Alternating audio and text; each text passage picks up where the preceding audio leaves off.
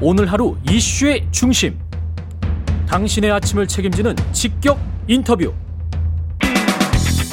여러분은 지금 KBS 1라디오 최경영의 최강 시사와 함께하고 계십니다.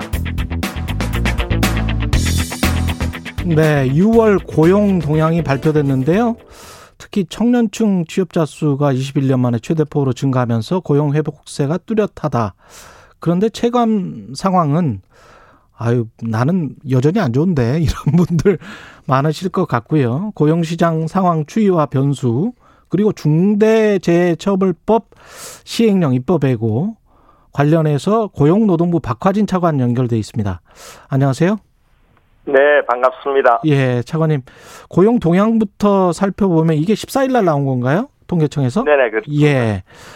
이 어떻습니까? 좀 취업자 수가 많이 증가했죠? 네네, 그렇습니다. 좀 말씀을 드리면은 예. 지난 3월 이후 고용이 취업자 수가 이제 증가세로 전환되고 최근 몇 달 동안에 계속 50만 명 이상씩 증가하고 있습니다. 그래서 예상보다 굉장히 빠른 속도로 지금 회복 중이고 6월에는 발표된 대로 58만 명 정도의 취업자가 증가를 했습니다. 그 여- 뭐 특히 말씀하시는 대로 예. 청년층을 비롯해서 전 연령층에서 취업자가 증가하고 있는 것도 고무적인 측면이고 특히 예. 고용이 안정된 상용직 근로자들이 많이 증가하고 있습니다. 아, 상용직 근로자들도 많이 증가하고 있다. 그거는 참 네네. 바람직하네요. 근데 네네. 3, 40대가 예, 예. 예, 그쪽이 좀 회복세가 좀 둔하더라고요. 네네, 그렇습니다. 물론 예. 30, 3, 40대는 전체적인 인구가 감소하기 때문에 아, 취업자 증가가 그럼에도 불구하고 이제 40대 같은 경우는 이번에 취업자가 증가세로 전환이 되어 있고요. 예, 증가는 아마 했습니다. 3, 예. 30대가 조금 속도가 더딘 상황입니다. 예. 30대 같은 경우는 취업자 수가 16개월 연속 지금 감소 중인데 말씀하신 네네. 대로 인구 구조의 문제도 있고 또 다른 문제가 있을까요? 그 아무래도 인구 구조의 문제가 크다고 생각을 합니다. 예. 인구가 줄어들기 때문에 그 인구에서도 전년도 수준 정도로 지금 유지하고 있다고 봅니다. 업종별로 보면 어떻습니까? 그 제조업하고 도소매업 이쪽이 그 계속 안 좋았잖아요. 코로나 19 때문에. 네네. 예. 그 고용 시장에도 영향을 미쳤을 것 같은데요.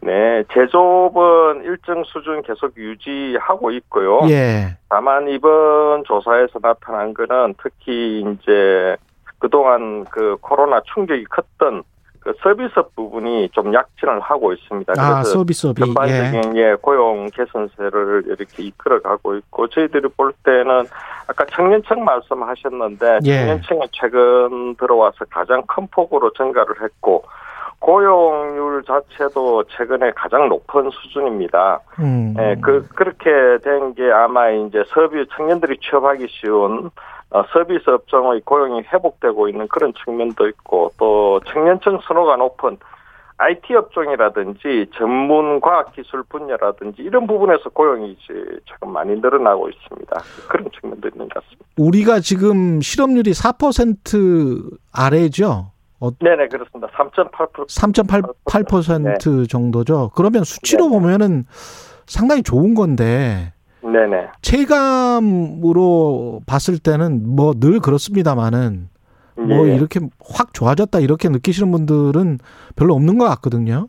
네, 그거는 저 일을 희망하시는 분들이 원하시는 일자리가 있는데 예. 그런 원하시는 일자리를 구하기가 쉽지 않은 사정이 계속되고 있는 거죠. 예. 청년층만 하더라도 이번에 체감 실업률 자체가 낮아졌습니다. 그 그렇지만 전반적으로 한 이게 26%에서 23% 정도 낮아진 거니까 낮아졌다라고 하더라도 여전히 높은 수준이죠. 그러니까 취업을 준, 준비 중이거나 구직을 하고 있는 활동을 하고 있는 그런 청년층이 굉장히 많기 때문에 음. 체감 고용 상황까지 개선하는 데는 아직 실이 많이 소요될 걸로 예상이 됩니다.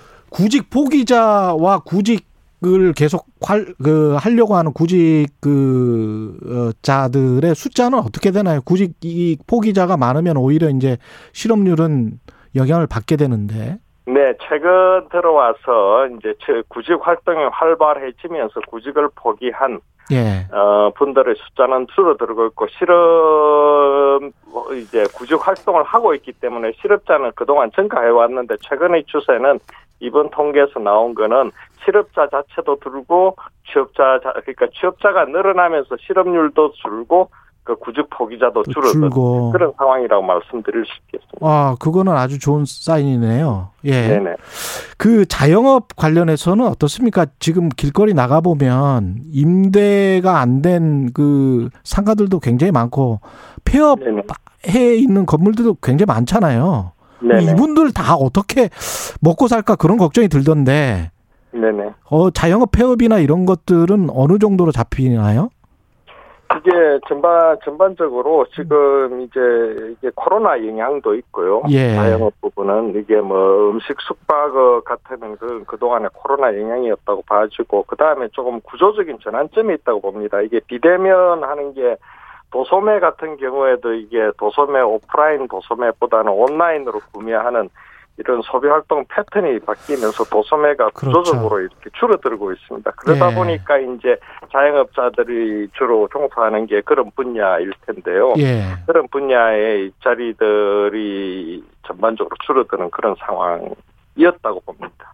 근데 이게 구조적으로 배달 음식이나 뭐 이런 거를 시켜 먹, 먹고 그런 일자리를 많이 잡을 수 있는 거는 또 그렇게 많은 것 같지는 않고 기존에 그래도 자영업 식당 이런 일자리 그다음에 그런 업종들이 계속 그래도 근근히 살아가야 네네. 그분들은 또 경제가 좀 돌아갈 텐데 이런 거는 어떻게 해야 되나요? 이런 구조적인 시스템적인 거는 그래서 저희들이 고민하는 게 예. 줄어드는 일자리가 줄어드는 분야에서 계신 분들이 예. 조금 더 수월하게 일자리가 늘어나는 분야로 그렇게 이동하실 수 있도록 지원하는 그런 게 저희들 정책의 주안점이 되겠습니다. 참 예측하기가 쉽지는 않을 것 같습니다. 계속 뭐 시나리오를 돌려보시기는 할 것 같은데 그 숫자 가지고 그죠? 예. 네네 그렇습니다. 중대재해처벌법 관련해서 또 좀 이야기를 해야 될 것 같은데 물론 네네. 뭐 시형령이나 이런 데 다 꼼꼼하게 다 넣을 수는 없겠지만 그럼에도 네. 불구하고 이게 구체적인 기준이 없다라는 비판이 좀 있습니다. 재해 방지를 네. 위해서 적정 인력이나 적정 예산을 두면 된다는 식으로 이렇게 규정이 돼 있는데 적정 네. 인력이나 적정 예산이 뭔지는 모르는 거잖아요.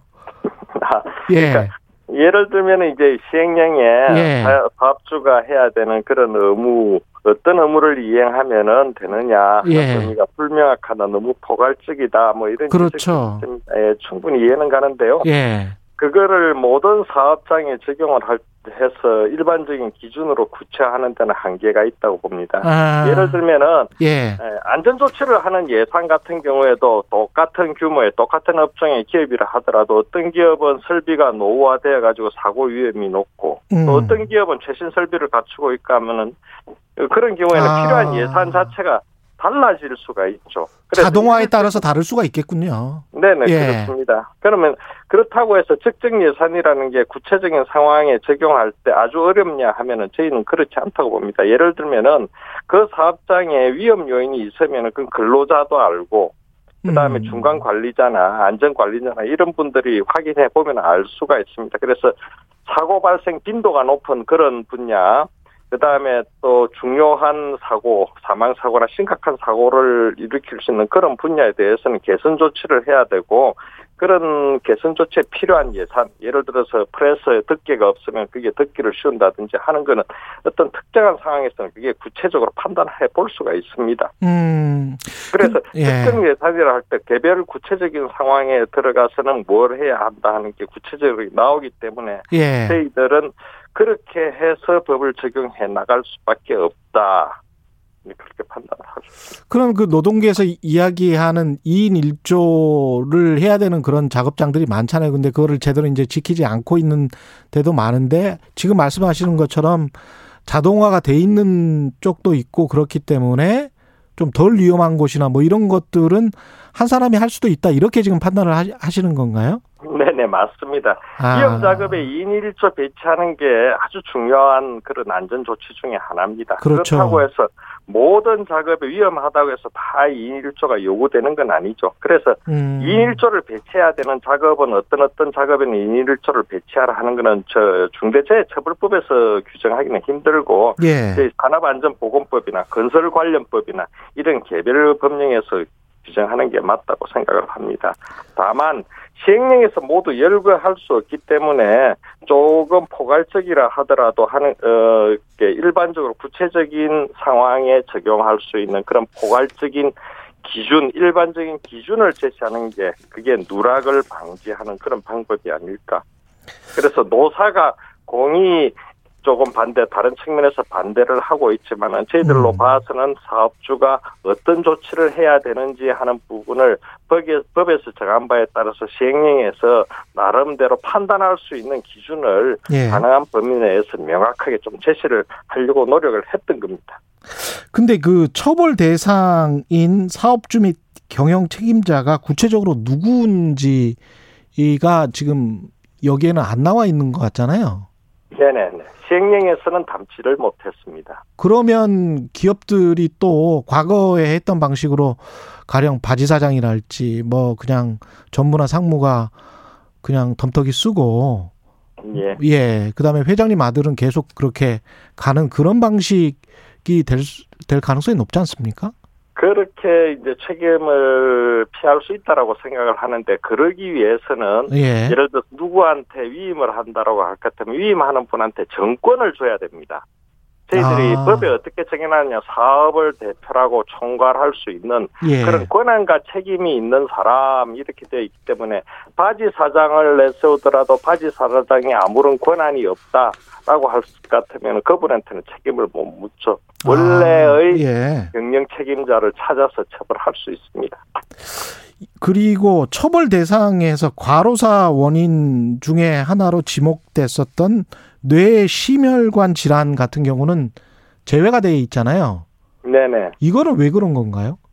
이게 참 어려운 문제인데 입법 당시부터 논란이 되었고 고민도 많이 했고 했는데 예. 사실은 직업병이 어떤 병인가 하는 거를 이걸 조금 염두에 둬야 됩니다. 음. 그 보통 이제 직업병이라고 할 때 방금 말씀하시는 내심 관련 질환이라든지 예. 암이라든지 이런 부분은 이게 업무상 사유로 인해서 발생한 질병인지 개인 질병인지 항상 논란이 됩니다. 그렇죠. 업무상 예. 질병이기만 하면은 음. 이게 다 보상이 되고 또 과실이 있으면 배상까지 받아낼 수가 있거든요. 그렇죠. 근데 예. 이런 질병들은 업무상 질병인지를 판단하는데 굉장히 시간이 많이 걸립니다. 음. 그러다 보니까 형사처벌에 친숙하지가 않습니다. 형사처벌은 인과관계가 분명해야 그렇죠. 되거든요. 예, 인과관계가 불분명하죠. 유전적인 게 있을 수가 있으니까. 예, 네네 예. 그렇습니다. 개인적인 환경의 차이도 있을 수가 있고 그러다 보니까 입법할 때 음. 법문에 어떻게 되어 있냐면은 급성 중독 등 아, 예, 급성 중독. 거. 예. 예, 그거는 아주 빠른 시간 내에 근무 환경, 업무 환경으로 인한 질병이라는 게 누구든지 쉽게 판단할 수가 있습니다. 그래서 그렇죠. 그런 질병으로 한정해서 형사처벌의 대상으로 하자 이렇게 컨센서스가 조금 모아졌다고 저는 생각을 합니다. 알겠습니다. 예. 거기에 거기에 준하는 질병들을 저희가 시행령에서 담아내었다 이렇게 이해해 주시면 되겠습니다. 예. 그 노동계나 경영계 두 쪽에서 다 들어오니까 쉽지는 않겠습니다. 이게 구체적으로 네네. 정하는 게 관련해서 또 쉽지 않은 게 최저임금인데요. 내년도 네네. 최저임금이 9,160원인데 네. 저두 쪽 다 싫어하잖아요. 노동계도 그렇고 경영계도 그렇고. 정부의 고민은 뭡니까 이건?